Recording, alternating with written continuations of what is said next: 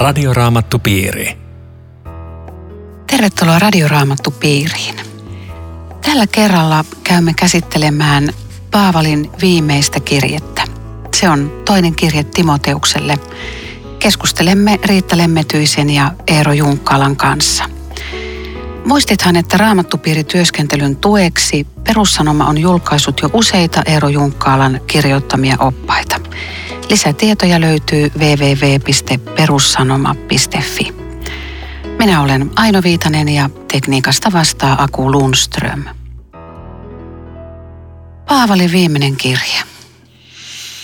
Niin, siis tällä on jonkinlainen testamentin luonne, että kun joku meille läheinen ihminen on kuolemassa, niin kyllä jokaisen sana muistaa harvinaisen hyvin, mitä, mitä hän silloin sanoi. Ja, ja samanlaisella kunnioituksella pitää kyllä lähestyä tätä kirjettä, koska tämä todella jäi viimeiseksi. Tässä annetaan testamentti seuraavalle sukupolvelle. Niin, tiesiköhän Paavali, että tämän jälkeen ei enää kirjeitä tule. Se, sitä, se ei ole ihan varma, mutta kyllä tässä semmoista sävyä on. Minut kohta uhrataan. Niin, ja... kyllä, kyllä tässä semmoista sävyä on, että hän aavisti ainakin, että, että hän, hänen lopunsa on lähellä ja, ja sen takia tässä on tosiaan tämmöinen tausta, että se on hyvä lukiessa muistaa. Jokainen jae on ladattu aika täyteen moniakin asioita, mutta mä luen tässä nyt nämä kaksi ensimmäistä jaetta. Paavali, Kristuksen Jeesuksen apostoli Jumalan tahdosta, sen lupauksen mukaisesti, jonka olemme saaneet elämästä Kristuksen Jeesuksen yhteydessä. Tervehtii rakasta poikaansa Timoteusta. Isän Jumalan ja Herramme Kristuksen Jeesuksen armo, laupeus ja rauha sinulle. Nyt Paavali haluaa ensimmäiseen jakeeseen jo ladata sen, että hän on nimenomaan Jumalan tahdosta Jeesuksen apostoli ja hän haluaa muistuttaa lupauksesta, siitä elämästä, joka on Jeesuksen yhteydessä. Heti mennään niin kuin asia ytimeen. Ja tämä auktoriteettihan on tosi vahva. Hän on apostoli, hän on Jumalan suurlähettiläs. Hän ei sano omassa asiassa mitään. Ja sen takia meidänkin pitää kunnioittaa tätä Jumalan sanana. Ja mä jään myöskin tuohon kiinni, tuohon olemme saa lupauksen elämästä. Siis kun monta kertaa väärä näkemys on, että usko sulkee ihmisen tavallaan niin kuin elämän ulkopuolelle, että, että elämä menee ja kaikki hauska, niin se on just päinvastoin. Se on nimenomaan elämää. Mitä Eerolle tuli mieleen? Ha, niin, joo, en mä tuota ajatellutkaan ollenkaan, mutta hienosti sanottu. Tervehtiä rakasta poikansa Timoteusta. Tässä on nyt sitten ikään kuin mantelin perijän viesti, tai mantelin perijälle, että Timoteus, joka on varmaankin tullut uskoon Paavalin kautta, kulkenut aika paljon Paavalin matkakaverina, niin nyt saa niin kuin sauvan, että sinäpä jatkat tästä. Se, se tuntuu tässä on, vaikka, vaikka hän sitä juuri näin sano. Paavalilla ei ollut omia lapsia eikä omaa vaimoa. Hän, hän puhuu kumminkin Timoteuksesta rakkaana poikanaan. Mikä Timoteuksen ja Paavalin keskinäinen suhde oikein oli? Miten no, sitä voisi luonnehtia? Juuri, juuri varmaan tämä, että, että toinen oli tullut uskoon Paavalin kautta, jolloin se oli niin hengellisessä mielessä hänen poikansa. Mutta työtovereiden suhde varmaan tässä vaiheessa. Siis nämähän oli 300 tiimi, Timoteus, Paavali ja Luukas. Kaksi lähetysmatkaa, jolla Timoteus oli mukana. Yli kymmenen vuotta tehtiin yhdessä työtä, niin kyllähän siinä niin kuin kasvaa semmoiseen tosi vahvaan yhteyteen. Hengellinen isä ja hengellinen poika. Joo. Mm. Miten luonnehti sitten lyhyesti tätä hienoa tervehdystä jakeessa kaksi? Armo, Jeesuksen armo, laupeus ja rauha sinulle. Miten noita voisi kuvata, jotenkin hiukan avata? Siinä on sanottu kristinuskon peruslauseita. Armosta olemme pelastetut. Laupeus, te rakastamme lähimmäisiä ja Jumala antaa rauhaa meille. Ehkä, ehkä ainakin tällaiset näkemykset. Siis Paavalihan käyttää usein tämmöistä lausetta, joka on sinänsä kovin ladattu, mutta jota hän ei avaa tämän enempää. Hän sitten selittää näitä asioita myöhemmin tuolla tekstissä. Se on eräänlainen tervehdys samalla. joka me saatamme sanoa toiselle, että Jumalan siunausta tai jotain, niin se on tavallaan samantyyppinen tervehdys. Paavali tässä todistelee että, ja todistaa, että hänellä on omatunto puhtaana ja, ja hänen esivanhemmillaankin on. No eikö nämä esivanhemmat ollut juutalaisia? Miten, miten me löydetään yhteys nyt juutalaisuudesta kristinuskoon tässä, siis toi, kaksi? Toi oman puhtaus saattaisi viitata siihenkin, että hän on, hän on vankisellissä tätä kirjoittaessa ja monien syytösten alla. Ja tässä hän ehkä ottaa kantaa myös siihen, että minä, minä istun täällä, mutta oma tunto on puhdas, olen uskon takia vanki. Nämä esivainomat ne ei voinut olla kristittyjä miten, mitenkään. Et mä kuvittelen, että tämmöiset hajannuksessa elävät juutalaiset, joihin Paavali lukeutui, Kilkkian Tarso, niin heistä tiedetään, että he niin kuin hyvin tarkasti tutki kirjoituksia ja eli juutalaisen uskon mukaan, koska he oli just eristyksessä Israelin ulkopuolella. Mutta mitä se muuta voi olla? Niin tässähän Timoteuksesta sanotaan sama todistus ja herää siis ihan sama kysymys, että usko, joka oli isoäidilläsi ja äidilläsi, mutta ei nekään voi olla kristittyjä, luulakseni. Hmm, eikö juutalaisuudesta olisi suora linkki kristiuskoon, vaiko eikö? No kyllä ja ei siis. Nämä on voinut kuulua vaikkapa sellaiseen maan hiljaisten joukkoon, jotka me tunnistetaan äh, Simeonina ja Hannana Luukkaan evankeliumin alkuluvuista, jotka odottivat Messiasta ja olivat tämmöisiä hurskaita, mutta kuitenkin vielä juutalaisen uskon puolella.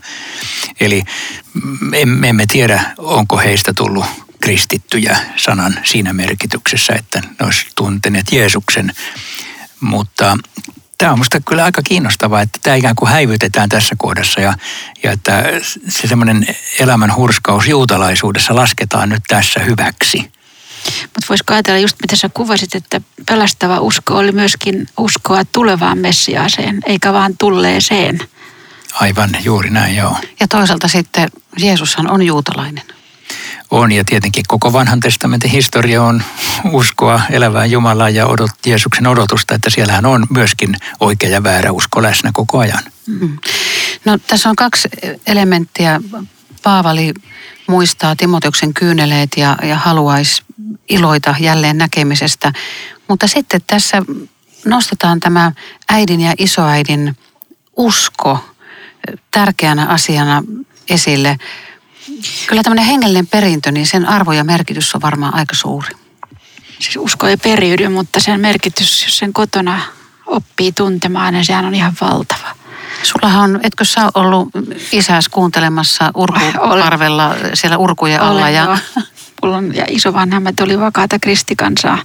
Ei se, ei se minusta uskovaista tehnyt, siihen piti ottaa itse kantaa aikanaan, mutta se perintö on, on väkevä. Niin, mulla puolestaan ei ole ollut uskovainen koti, että näinkin päin voi käydä. Ja tietenkin uskovan kodin lapsistakaan ei, niin kuin sä viittasitkin, niin kuin automaattisesti siitä ei seuraa, että ne se kulkee samaa tietä. Mutta mä kyllä tahdon uskoa ja, ja tässä niin kuin muillekin vakuuttaa, että rukousten lapset ei joudu hukkaan, että kyllä uskovan kodin perintö on sellainen siemen, joka joskus kyllä kasvaa, vaikkei sitä aina saisi edes nähdä. Se, mitä jäin miettimään, kun puhutaan niin kauniista, varmaan ainut kohta raamatus, että iso äiti saa, saa sijaa, mutta missä on isä ja iso isä? Se on usein se kristillisen uskon välittäminen, se menee kyllä usein just mummin kautta tai äidin kautta. Tämä on mun mielestä jännä, koska juutalaisuudessa isien piti opettaa lapsia ja nimenomaan opettaa sitä perintöä pojille.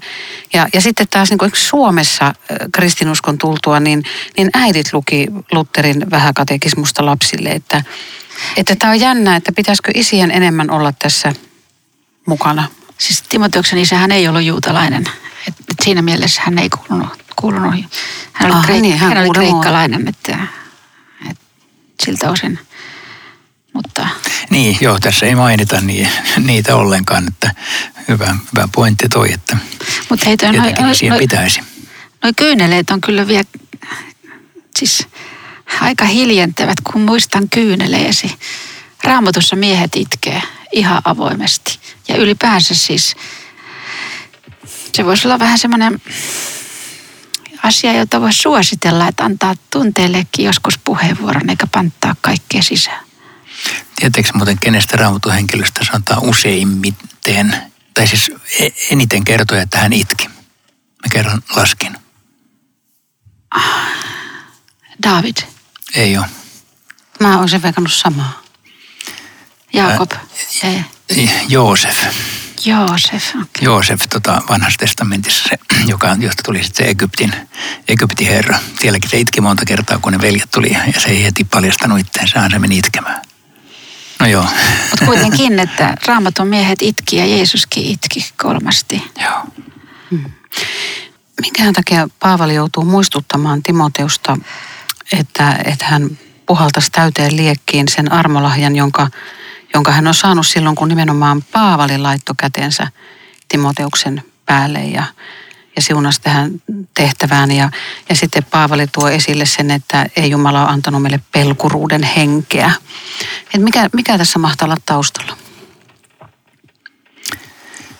Tämä on hyvä sana siis, että puhaltaisit liekkiin Jumalan armolahjan, koska se sisältää jo ajatuksen, että se armolahja on ja Jumala on antanut. Jumala on jokaiselle oikeasti antanut armolahjan tai armolahjoja, mutta se pitäisi puhaltaa liekkiin, se pitäisi panna käyttöön ja käytäntöön. Nyt kun Paavali viittaa siihen, että hänen kätteensä päälle panemisen hetkellä on joku tällainen armolahjan saaminen tai oivaltaminen tai vahvistuminen tapahtunut, niin se varmaan liittyy työhön siunaamiseen, oletan. Eli siis lahjat usein liittyy tehtäviin. Timoteus, Timoteuksella oli evankelista lahja, opettamisen lahja, seurakunnan paimenen lahja varmaan. Ja nyt hän niin rohkaisee, että otan nämä täysimääräisesti käyttöön. Toimi, toimi rohkeasti niillä lahjoilla, joita sulle on jo annettu. Ja, ja mä ajattelen, että tämä on hirveän vahva muistutus meidän ajan kristityille, että pitäisi puhaltaa täyteen liekkiin ne armolehdet, jotka on saanut. Eikä tarvitse olla kysymys mistään kätten päälle palemisesta välttämättä eikä virasta, vaan että jokaisella on lahjoja, jotka seurakunnassa pitäisi panna käyttöön. Joo, tässäkin tulee mieleen, että voisiko olla myöskin se, että Timoteus oli niin kuin ahdistunut siitä, jos se itku olisi, oli sitä, että, että, että Paavali on vankeudessa ja mitä mulle tapahtuu ja miten tämä kaikki ylipäänsä jatkuu, niin, niin siinä unohtuu, että mä oon saanut armolahjan ja, ja mulla on, mulla on niin kuin Jumalan antamat kyvyt jatkaa tästä eteenpäin. En tiedä, mutta jotenkin se oli jäänyt vähän tuhkan alle koko, koko lahja. Niin, hän käyttää sanoja, hän puhuu pelkuruuden hengestä ja sitten jakessa kahdeksan, älä häpeä todistaa Herrastamme, Joo, äläkä älä- häpeä minua. Älä vielä tuosta seiskasta eteenpäin, toi on musta hieno On. toi voiman, rakkauden ja terveen harkinnan hengen. Edellisessä käännöksessä oli raittiuden hengen, mutta, mutta tämä terve harkinta on musta loistava. Et siinä, on, siinä on siis kolme tällaista sanaa, jotka sisältää hirmu paljon. Että Jumala on antanut voiman, rakkauden ja terveen harkinnan hengen, eli kaikkia näitä tarvitaan. Et jos ajatellaan näin vähän, vähän niin kuin yksinkertaista, että voima voisi olla semmoista jotakin näkyvää, voimakasta kristillisyyttä, niin sen ikään kuin vastapaino on tämmöinen terve harkinta, eli käytä järkeäsi ja, ja siis, että, että se, se kuuluu kristillisyyteen. Ja sitten siinä välissä on rakkaus. Minusta tämä on mieletön kombinaatio, että kun rakkaus yhdistää vielä tämän voiman ja terveen harkinnan, niin siinä on täydellinen paketti kristinuskoa. Mutta tämä pelkuruus, niin siihen joutuu sanomaan, että kaikkihan pelkää. Vaikka olisi kuin jalat tukevasti maassa, mutta on elämässä tilanteita, että maa järkkyy. Sä oot kuullut jonkun vakavan uutisen terveydestä tai läheinen on menehtynyt tai jotakin muuta. Ja se, mikä musta on niin hienoa, että siinä on niin kuin ero kristityn ja ei-kristityn välillä, kun tämmöinen tilanne tulee päälle. Kristitty omistaa sen Herran, joka nytkin sanoo, älä pelkää, mä olen tässä. Ja Kristuksen ulkopuolella oleva, hänellä ei ole tätä, tätä lähdettä, jolla kohdata nyt tämä, tämä pelko. Tässä on iso ero. Tämä on Radioraamattupiiri. Ohjelman tarjoaa Suomen raamattuopisto. www.radioraamattupiiri.fi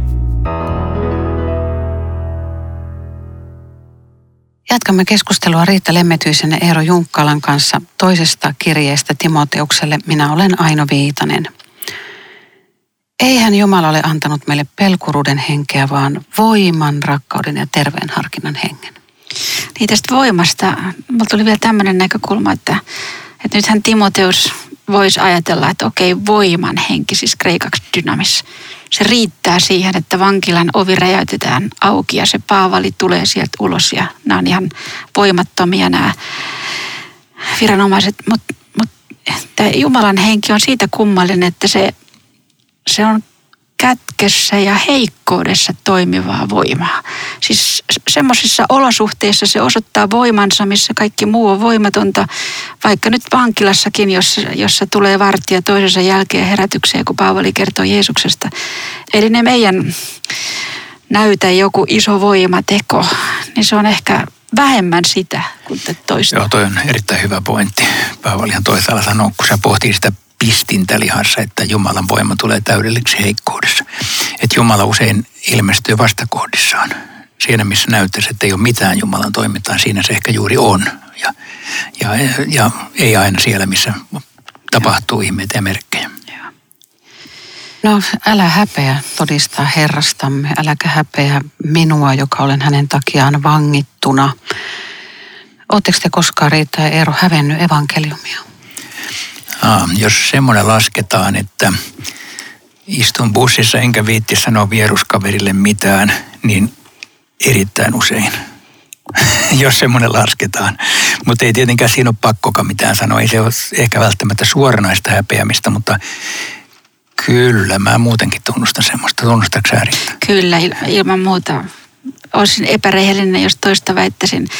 Koska e- evankeliumi on, on semmoinen juttu, että se aiheuttaa aina vastareaktiota. Ja me ollaan aika herkkiä, niin kuin, että mitä hän toi ajattelee ja mikä sen mielipide on. Ja eihän tämä nyt sovi. Ja se tulee niin kuin ensin, se pitää voittaa. Mutta Mä muistan, mulla oli ihan pari päivää sitten, mä olin parkkipaikalla kylmää autoa laittamassa lämmitykseen, niin naapuri tuli ja kysyi, että mitä työtä sä teet. Oho. Sitten sit mä rupesin siinä nikottelemaan ja, ja mä huomasin, että mun piti niinku kauhean varovasti, kun ei yhtään tiennyt mitä siltä tulee. Vieras ihminen kysyy kierrelle ja kaarelle, ja, mutta sitten kumminkin sain sanottua, mutta hän suhtautui hyvin myönteisesti. Mut et oli... Se on jännä, että tuommoinen kynnys tulee, se on aika, aika mainita. Mulle tulee mieleen... Tai ei se ollut häpeämistä, mutta se oli ehkä sitä pelkoa sitä mm. reaktiosta, joo, mitä just, se toinen... Joo, tota, yhden seurakunnan nuoret kerran takavuosina tietätti T-paidan, jossa luki selässä, että uskon Jeesukseen, enkä häpeä sitä. Minusta se oli hirveän hyvä. Oli. Sanoittakin se todistus meni joo, eteenpäin. Kyllä, joo. Muuten tämähän on myöskin tavattoman koskettavaa. Äläkä häpeä minua.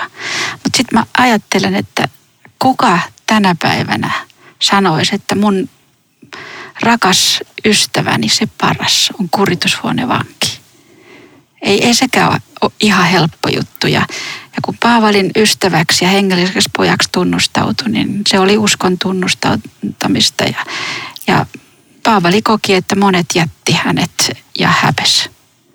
Sitten mä ajattelen, että voisiko olla kasvun kysymys, että, että joku voi kokea kuulija, joka haluaa vilpittömästi olla kristitty ja todistaa siitä, mutta on jotenkin jänistänyt työpaikalla, kahvipöytäkeskusteluissa, ruokalassa. Jotenkin, mitä te haluaisitte sanoa semmoiselle ihmiselle, joka on, kokee, että hän on hävennyt evankeliumia. Miten tästä eteenpäin? Joo, se oli hyvä, kun, kun sanoit tuon puolen, koska siis toisaalta me voidaan heti sanoa, että kaikki nämä häpeämiset saadaan anteeksi, mutta sitten seuraavaksi mun mielestä pitää sanoa, että ei koko ajan tarvitsekaan yrittää puhua uskon asioista. Niin kun vapauttaa siitä pakosta, että sun täytyisi jo koko ajan olla joku todistaja joka käänteessä, ei todellakaan tarvitse vaan pikemminkin niin, että kysele Jumalalta, milloin tulee semmoinen tilaisuus, että sinä voit jonkin asian sanoa joskus uskontosi tunnustaa. Pikemmin näin päin. Koska semmoinen, joka koko ajan joka kokaiselle selittää, niin se on ihan luonteen työtävä tapaus. Ei, ei semmoista kukaan kestä. Et meidän pitää ottaa tämä niin kuin sillä toisen, toiselta kautta tämä tämmöinen todistamisen. Ja silti kyllä muistaa tämä, tämä, tämä, tämä häpeämismomentti, niin siinä pitää vähän kilvotellakin. Mm. Joskus tulee sellainen tilanne, että kerta kaikki on mahdollista kertoa jotain tosi oleellista. Mm. Ja silloin olla valmis vastaan. Ilman muuta. Ja niin kuin Eero on hyvin sanonut, että, että, että vastaa kun kysytään ja elää niin, että kysytään. Joo, se oli hyvä. Tämä, tämä on hyvä. No sitten tämä jatko on, on tota, vähintäänkin hämmentävää. Ei kun tuo yhdeksän, sitäks ei Niin, niin. Siis se on, se on todella, todella hämmentävää, koska, koska näiden perusteella niin me saadaan ymmärtää, että jo ennen aikojen alkua Jumala on tiennyt, että ihminen lankeaa ja että hän silti tulee antamaan poikansa syntiuhriksi ihmisten edestä. Mutta silti Jumala on luonut maailman ja ihmisen. Kenen järki voi ymmärtää tämmöistä? Kenen järki voi käsittää tätä? Ei kenenkään, mutta sen voi uskoa.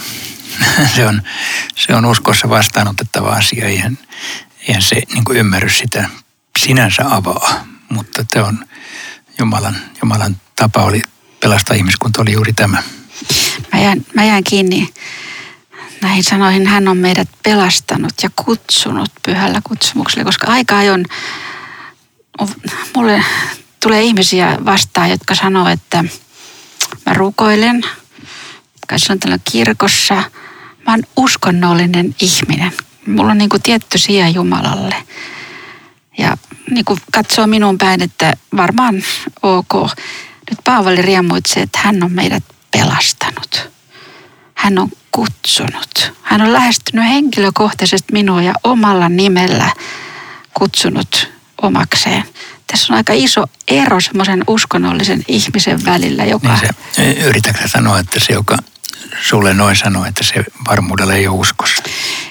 Ei, mutta jos tämä on kaikki, mitä hän niin kuin ajattelee, että näillä mennään loppuun saakka, niin onhan se vähän vähän, jos ei voi kertoa, että minut on pelastettu ja nimeltä kutsuttu. On Joo, se mä, ero. mä, mä oon su, suunnilleen samaa mieltä sun Hyvä. kanssa. Mutta haastoin nyt vähän niin kuin siinä, että mm. on joku, jolla, jolla ei ole samanlaista, sanoisinko nyt lainausmerkeissä, pelastusvarmuutta, Kyllä, mistä me tässä puhumme, Joo. ja joka kuitenkin uskoo oikein. Joo. Joka tulee semmoista hengellisestä taustasta, että siellä vähän niin kuin kysellään ja arvellaan, mutta kuitenkin tukeudutaan Jeesukseen. Mm. Mutta toi oli silti ihan paikallaan toikin. Niin, pelastusvarmuus ja pelastavaa Jeesus pelastaa. Joo, mutta tämä on semmoinen väkevä pelastusvarmuus jaekin. Niin on, Siinä sä niin ihan on. oikeassa, Joo. että se on, niinku, se, se on jotain niin varmaa, että mä en ole päässyt käsiksi edes, kun minua ei ollut ja se kohdistui jo minuun. Mm. Tässä on jokaisen ymmärrys ihan mykistynyt. No, mä haluan lukea tuon jakeen 12. Siksi minä saan kärsiä tätä kaikkea. En silti häpeä, sillä tiedän keneen uskon. Ja olen varma siitä, että hän kykenee varjelemaan sen, mikä on minun haltuuni uskottu, aina tulemisensa päivään asti. Tässä on monta asiaa. Siinä on se, että, että, että Jumala varjelee sanomansa ja omansakin oman tahtonsa mukaan, mutta minkä ihmeen takia kristityt kuitenkin kärsii, kun ne suorittaa sitä Jumalan tehtävää? Siksi mä kärsin tätä kaikkea. Evankeliumilla on vastustajia tässä maailmassa. Ja ihminen, ja ihminen on syntinen. Tässä, tässä syntiin maailmassa me kärsimme. Me kärsimme monella eri tavalla ja monista eri asioista. Ja, ja kuitenkin sitten meidän turvaamme. Tämä on hirveän hyvä jae tämä 12, että meidän niin kuin, hän kykenee kuitenkin varjelemaan. Ja sitten siinä on tämä, että tiedän kenen uskon ja olen varma. Siis uskoon kuuluu myös tämmöinen tietäminen että minä tiedän, Jeesus on minun vapahtajani, minä olen sen oppinut, minä olen sen ottanut vastaan. Se on tämmöinen tiedollinen uskon sisältö, mutta samalla se on sisäinen vakuuttuneisuus, että tällä mennään, tällä uskolla mennään. Ja silti voi sanoa, että uskovainen kristitty on vähän niin kuin kummallinen siltä osin, että hän palvoo ja rakastaa Jumalaa, persoonaa, jota ei ole koskaan nähnyt. Uskoo semmoiseen, jota ei näe. On vahva, kun hän on heikko.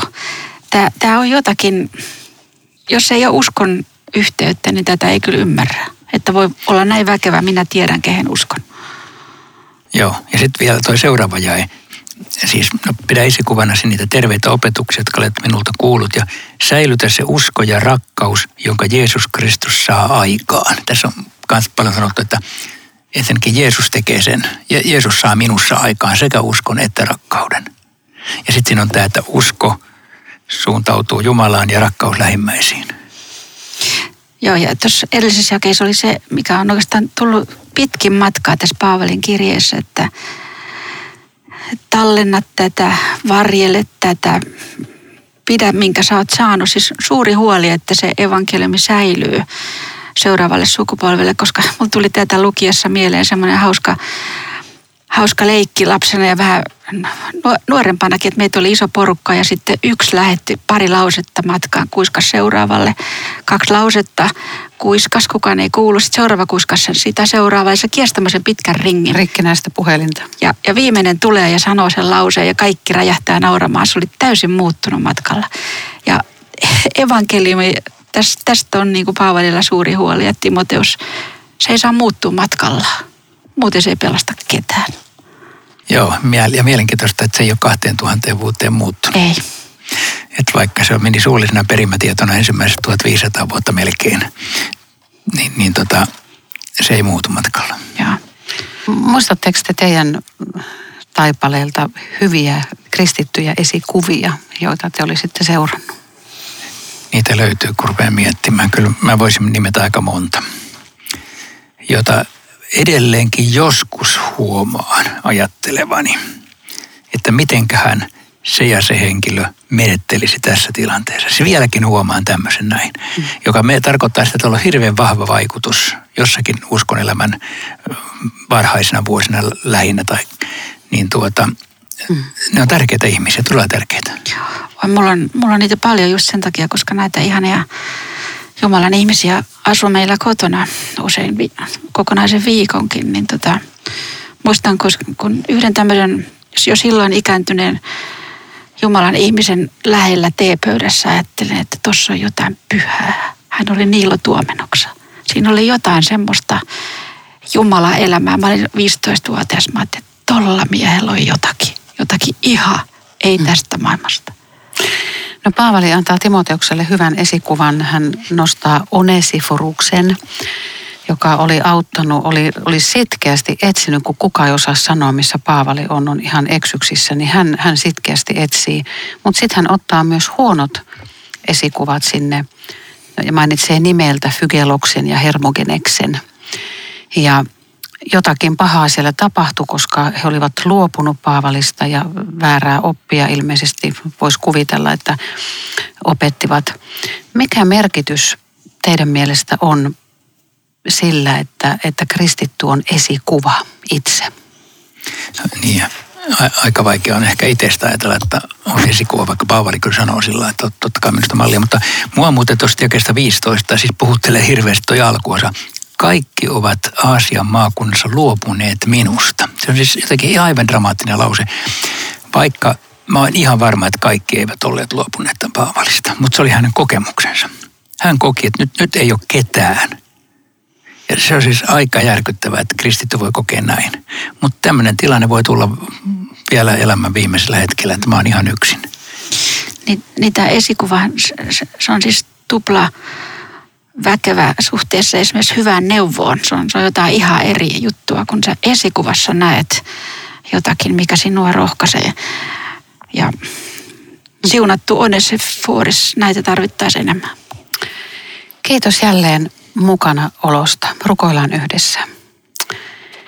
Jeesus, älä anna meissä häpeän joutua niiden, jotka sinua etsivät. Amen. Kuulumisen jälleen viikon kuluttua. Hei hei. Radioraamattupiiri. www.radioraamattupiiri.fi